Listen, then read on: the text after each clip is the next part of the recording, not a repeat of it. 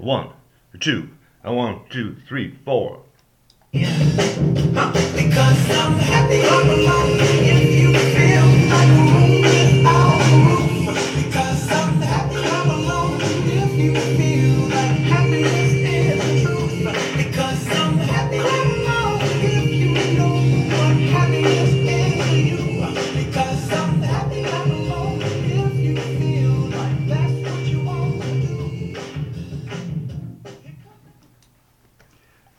is this a hint as to what we're going to talk about today? I think so, Ralph. You and I've sort of uh, scripted this out a little bit in the past. Uh, uh, that's Will Ferrell, and I don't know if you remember his uh, really uh, addictive song called uh, uh, "Happy." Happy. Happy. yeah. So yeah, you know, on the way over today, the way into the to the studio, uh, I asked you if uh, you were happy, and uh, you said you were. I am. Okay, and uh, I asked, what were you happy about? Do you remember? I don't remember what my answer was, though. Well, you were happy that our, our governor didn't get kidnapped. well, that's true. that yes. was one of them. I, That was one of them, yeah. And let me um say, Jim, that I don't believe that happy people plot to do evil things. Aha. So that's kind of back to our conversation of uh, last week, where we were talking about good and bad. Yeah. And uh, yeah, I can't think of happy people plotting to do evil things. Well, you know, I'm going to marshal the argument today that happiness, while it is a feeling, happiness is also a moral obligation. Okay, so we're morally obligated to uh, to be happy. That's kind of uh, kind of interesting.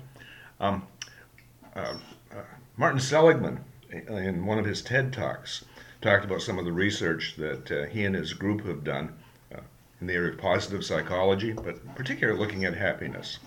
And he identified three different kinds. Uh, one is the um, uh, uh, just sort of the the oh French vanilla ice, French vanilla ice cream type. So Okay. something good happens to you, and and uh, like getting a big scoop of French vanilla ice cream Makes you feel good. makes you feel good, makes you feel happy. Um, you eat three or four spoonfuls, and you know the the initial happiness has kind of gone away. Yeah. it's sort of it's, so he says that that's there's, a a short uh, time of engagement. So it's the the least important kind of happiness, at least for the positive psychology people.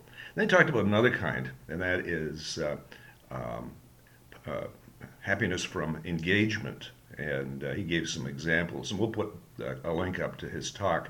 But one of the examples that he used was a guy who played bridge, competitive bridge, Uh-huh. and he would just get into the to, to the zone, and uh, you know time would disappear, and and you know he would be you know just totally engaged and, and happy with his uh, bridge playing.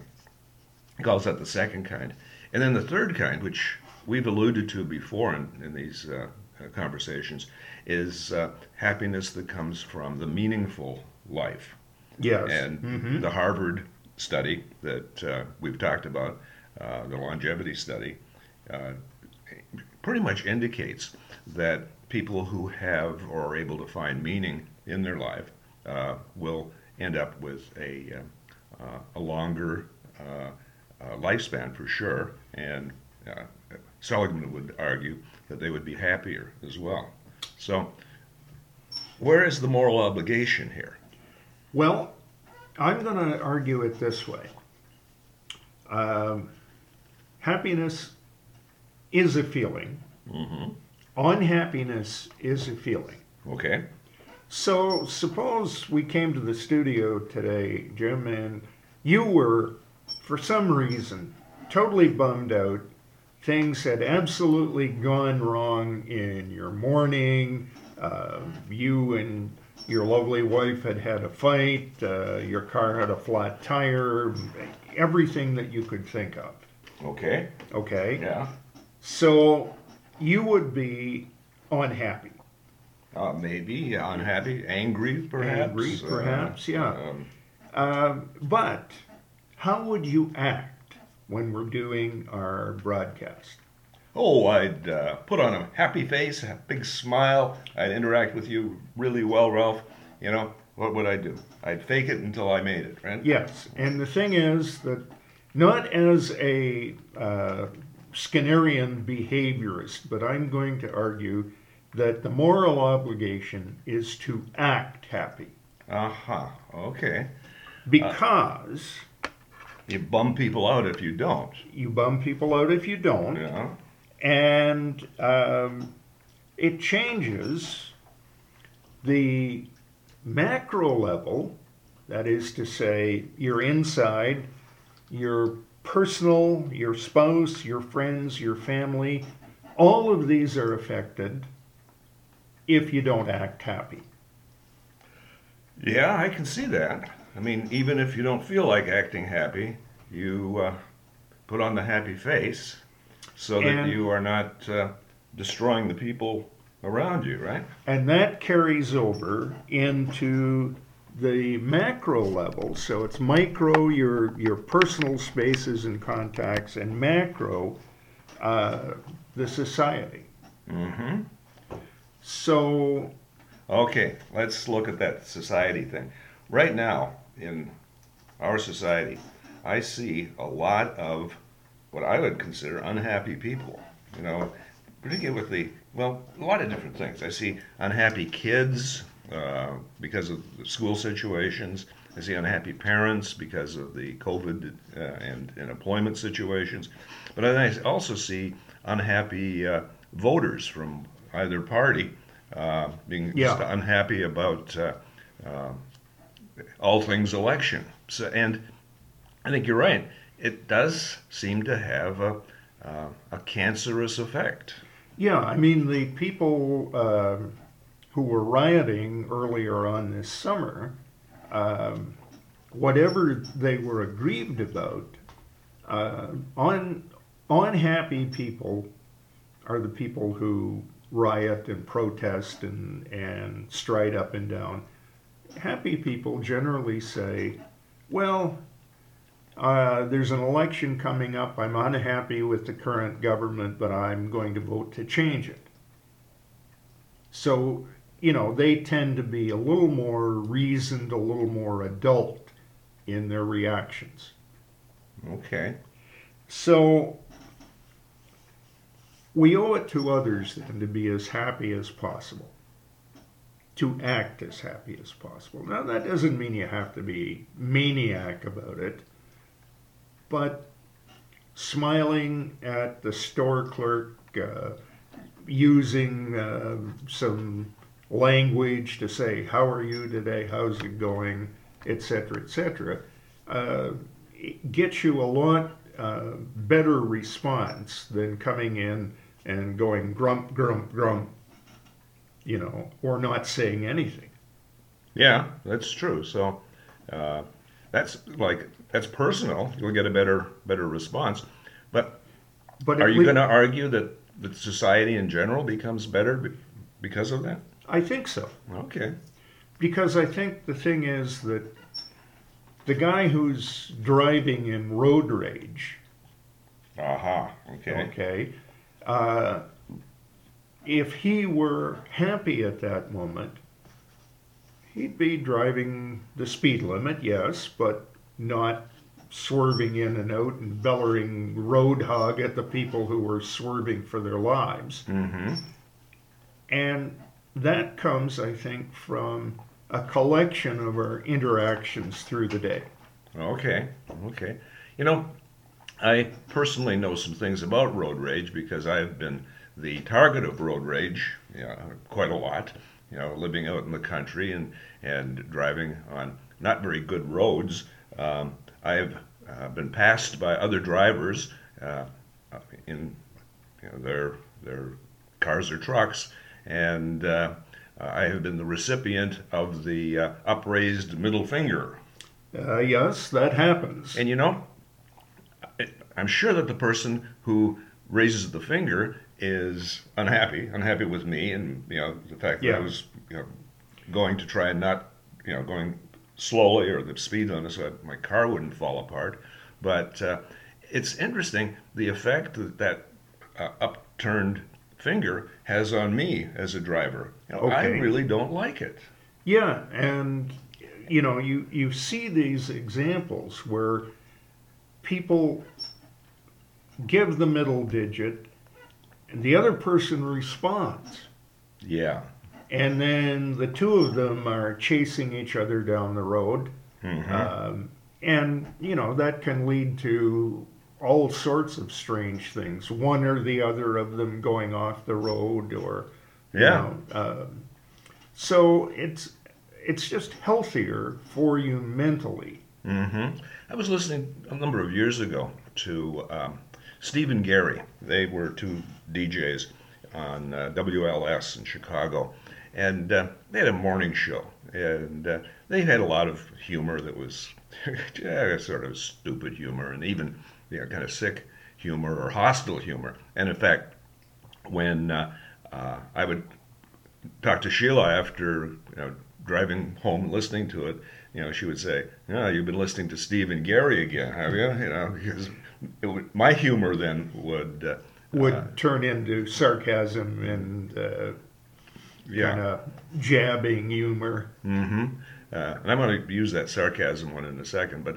what happened one day is that somebody phoned in and uh, they were talking to uh, uh, Steve or Gary, and uh, they were on the the uh, uh, what the east side of Chicago by the uh, lake, by Lake Michigan. Right. And uh, somebody uh, in another car cut this person off, and he's so he's on the phone, and uh, I'm going to I'm to get this person, and so they're he's like running up and hitting the other guy in the bumper on real time. I mean, So while he's on the phone, yeah, yeah. So it uh, I didn't like it. Didn't like hearing about that. It made me, you know, it's like makes you anxious. yeah, like seeing a, a, a you know a bad movie or something like that. But I I digress for for uh, sarcasm. Um, I once heard Ralph that uh, you were at a party, and a person came up to you and said, "Well, I understand that you're the most sarcastic person probably in the, world. Go ahead, say something sarcastic to me." To which you replied, I'm pleased to meet you. Okay, so I So- laughed at that. but- yeah. So here, here's um, a thing, Jim. There are people in life who are pretty much what I would say are acting morally. Whether they feel down or not, they try and put a happy face on. They try and create a little bit of laughter. Mhm. There's also the antithesis, the person who's chronically unhappy. Not necessarily depressed, but just not a very happy person. Do you, Yeah. you see the difference there? Yeah, I, I go back to an old um, uh, sitcom, uh, Married with Children, and I think Uh-huh. about uh, his name, Mr. Bundy, Ed Bundy. Or, Yeah. he- there's a person who, uh, even though it's in the middle of a, a sitcom, comes across as being pretty unhappy. Yeah. the, the the comedy there is the juxtaposition of his crazy family uh, as opposed to and and his his I think long suffering putting up with this crazy family. Right. Yeah, and I guess we can all identify with crazy With families. Crazy families. Yeah. Yeah. but he he just looked like someone who was kind of you know unhappy. Uh, but I think of other comedians who um, maybe put a smiling face on it. Um, Richard Pryor, um, yeah, when you're running guy. down the road and your face is on fire, that was his line about uh, smoking crack cocaine and the pipe blew up in his mouth. Yeah, or um, um, Robin Williams ending up uh, again. The the outside persona was um, uh, one of, of laughter and happiness, but uh, you know he ended up taking his own life. Yeah. Yeah. So you know, if if you're that unhappy, uh, you have to reach out to somebody. Yeah, But if you're sort of I would call it normally chronically unhappy. You're not suicidal. You're not in the midst of a depression where you can't get out of bed, but you're just unhappy. Mm-hmm. Okay, so imagine we've got now a husband and wife. Okay. So let's say in this case, the husband is pretty much normally a happy guy, Okay. and the wife is chronically unhappy. Okay. Right. Or you could reverse it. You could reverse it. Yeah. Yeah. So one spouse happy, the other spouse unhappy. Mm-hmm. How's the marriage? Um, not so good. Not so good. Yeah. Uh, so you've got the the few where you've got a happy spouse and another happy spouse. Okay. How's the marriage? I would bet. Okay. Good. Okay, yeah, Mhm. good. Mm-hmm.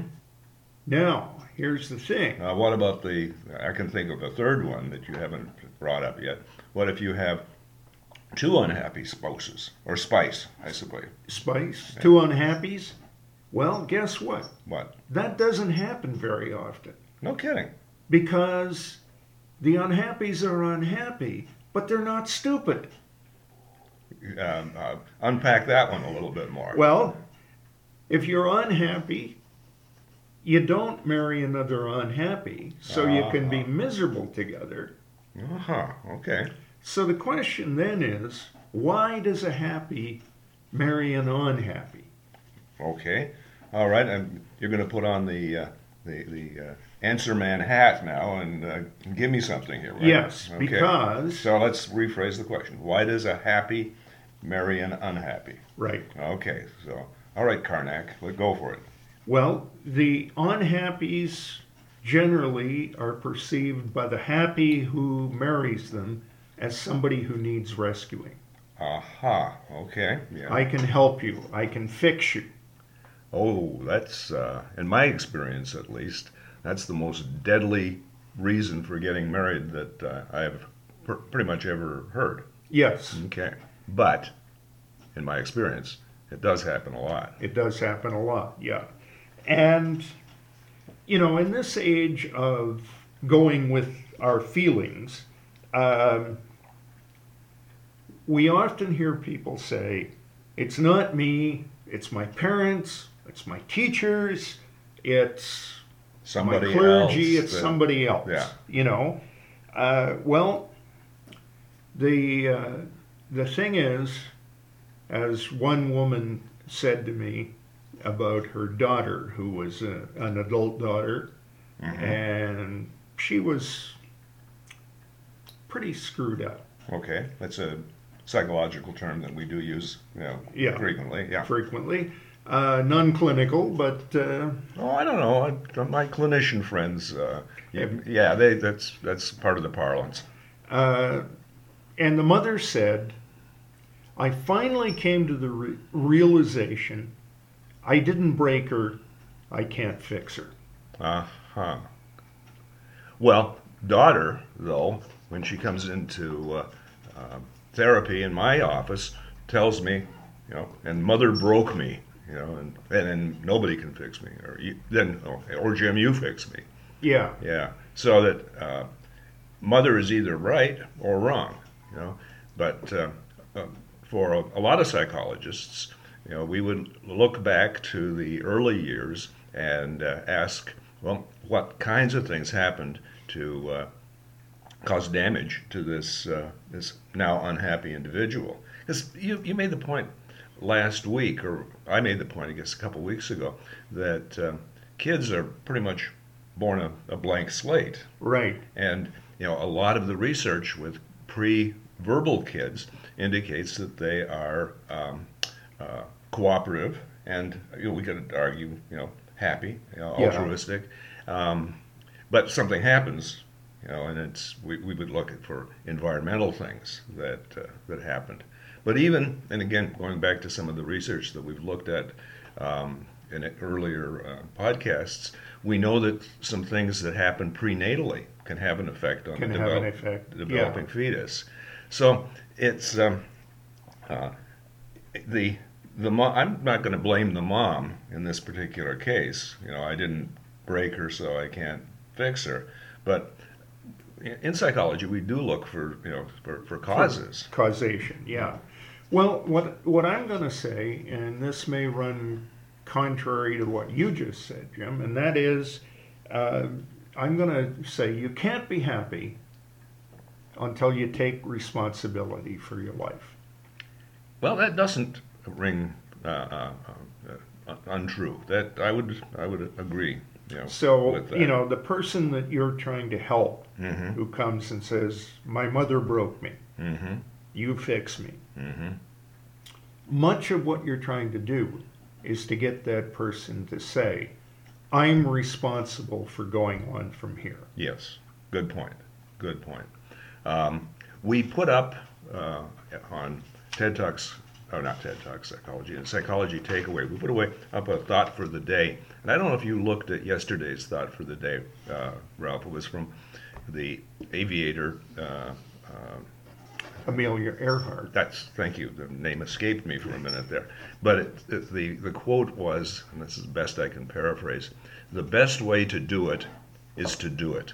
Yes, You know, so the idea, if you want to make changes in your world, uh, positive changes in your world, uh, just do it.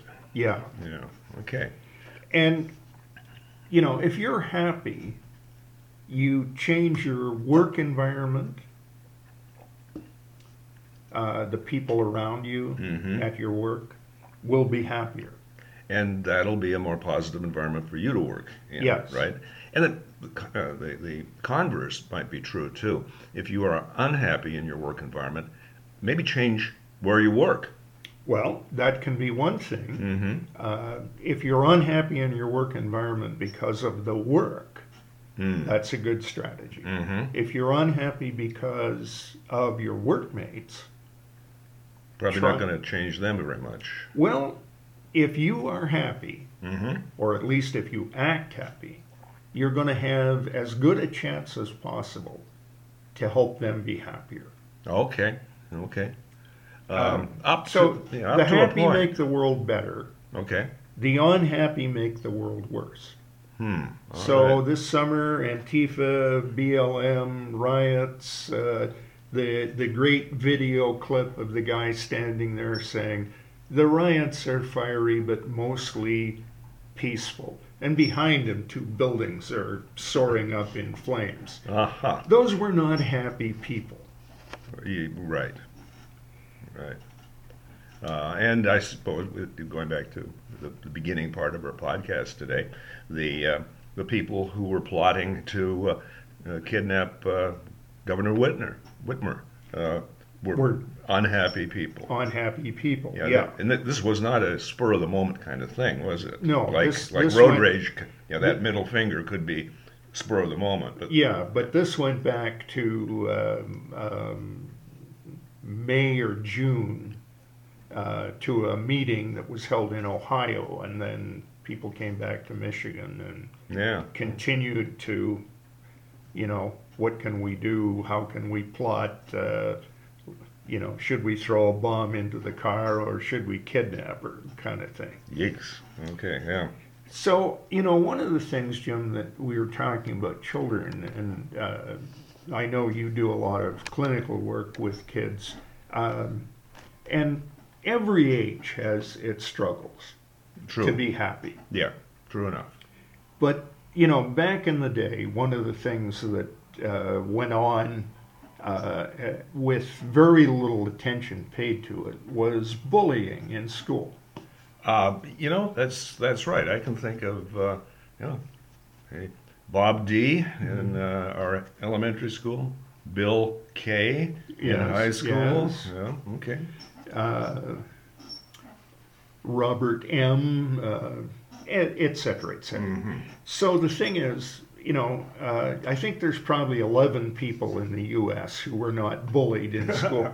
Probably wouldn't be you or I. That's for sure. but, you know, being bullied taught me three things Okay. that I think are very important and that have carried into my adult life. What are they? They taught me how to run really fast.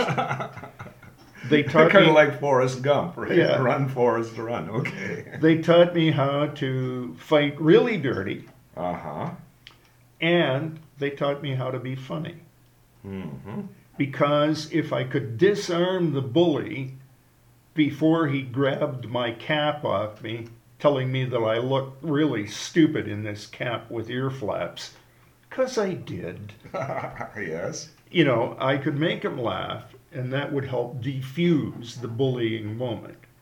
Good. Good. po- Yes. Excellent point. You have time for a story? Um, Well, well, I, I can tell a story. okay, you tell a story. Okay. Well, you know, I was working in prison after I got my bachelor's degree in- Okay. from Michigan State. And uh, one day I was asked to give a letter to an inmate that I had never met before. Right? And uh, uh, I'm pretty new in the in the prison, and uh, so I hand the the letter over to the, the guy, and I didn't know the contents, you know, of, Right. the, of the letter, and um, so he's reading it, and you can just see. The, oh, this guy is huge. He looks like Mr. Clean. Remember the guy that with Yeah, the, the bald yeah. head and the Bald head earring? and the earring, yeah. This guy's huge, and uh, he's looking at this letter and he's reading it, and he gets you just see the color, the emotion just coming up into his his face, and you know I'm there and I'm you know just watching this, and you know, hey, you know I'm 22 years old, you know, and fresh out of uh, Yeah. Michigan State. Here's I mean, this 45 year old huge guy looking more and more like a gorilla. Yeah, yeah. And so he finally he, he yells. And he comes across the desk at me with his hands out like this, so you can't you know, Yeah, yeah. just like- Our readers can see, a, uh, uh, listeners can see a pair of hands grabbing Yeah. for the neck. for the neck. And uh, uh, I uh, instinctively uh, went, cackled. he stopped with it like a, an inch from my neck. he started to laugh also. And he put his hands back down. And so I said, you know, my best clinical stuff. Must have been something pretty upsetting in that letter. and it turns out that this guy um, was a murderer. Okay, he had, he'd gone in to rob a bank in Toronto, and uh, he had a toy gun. And so he went up to the cashier, said, "I want your money." Had the toy gun. A guard in the bank came up to him with a real gun, and this guy just took the real gun away from the guard, shot the guard in the head. Ah, Okay. Now, there was, uh, he'd had some sort of uh, a uh, job uh, and uh, uh, he had some money someplace. Anyhow, this letter w- was from the bank and uh, um, they were going to guarantee his wages at the penitentiary. This guy's making 25 cents a day, you know, at the penitentiary. and so, and, and he, so I, I talked to him later, and he said, you know, I was just self-defense. Uh, you know, you know, they, they framed me. I said, no, no. It, when you when you take a gun away from somebody to shoot him in the head, it's not it's not not, self-defense. not self defense. Yeah. But, but I credit the, my cackle there with maybe saving my life. Probably, yeah. So, you know, the old Reader's Digest thing laughter is the best medicine. Mm-hmm. It often is. Yeah. yeah. you know uh, and uh, when we were dealing with the healing power of play and laughter i mean that's what a lot of the results basically said was that if you can laugh at something it helps defuse the situation it helps uh, uh, your psychological health as well Yeah, good point. Uh, I, the uh, those conferences and the healing power of play and laughter were, were really important conferences for, for both of us. And we learned that that uh, Norman Cousins probably saved his life through um, uh, immersing himself in, in uh, holistic health, but also immersing himself in uh, humor. yeah Yeah, so yeah, Um, now, one of the things, Jim, that we've alluded to, and I want to emphasize again, we live in the age of feelings. yes, So, you know, as I said last week, it used to be somebody said, What do you think about it? Now they say, How do you feel about it? Okay. But the feelings have substituted, I think, for the idea of right and wrong. Uh huh. So if you feel about it, I can't say, well, you shouldn't feel that. Uh, But- yeah. Okay. But if you say, well, I think, Mm-hmm. then I can say, well, I understand that, but here are the countervailing factors. Sure. Okay. So then we can have a rational discussion. Yeah. You, for example, um, you might say, I think that a socialist country is best. And I might say, I think a democratic uh, country is best. And so we can have a, uh, a discussion about that, right? Yeah, Okay. But if, if you feel that communism or socialism is right, and I feel that democracy is right, we're not going to come to any kind of, of, no. of All, all we do is butt heads because we both feel we're right. Did you use the word butthead, Ralph? Not, uh, not in that connotation. okay. It wasn't a, it wasn't a verbal raised finger. but it could be appropriate. But, you know, a, a quote that I'd like to give you, which is from a guy named Dennis Prager.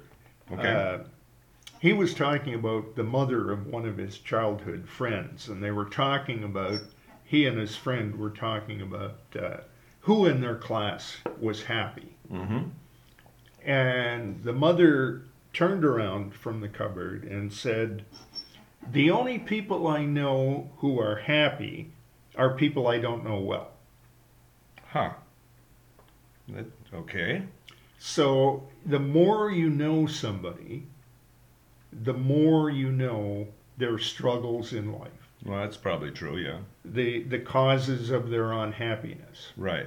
Like we didn't know uh, Robin Williams, No, you know, and, but we knew the facade, yeah. but we didn't know what was inside. Right. You know, laughing on the outside, crying on the inside, as the old cliche had it. Yeah. Right. So that somebody at a distance can look good, but up close, not so. So, but what's the um, uh, what's the takeaway here for somebody who does know someone really well? Well- Like, I know you pretty well. And, Yes. And um, I would say that you're pretty happy. But if you weren't happy, what what would my moral obligation be? Well, you would have a moral obligation to try and help me to be happy. Mm-hmm. because happy people are generally better. Their lives are better. Okay. And um, how how would I go about doing that? Well, uh, primarily, I think, as as you do professionally, uh, listening to me. Uh huh. Yeah.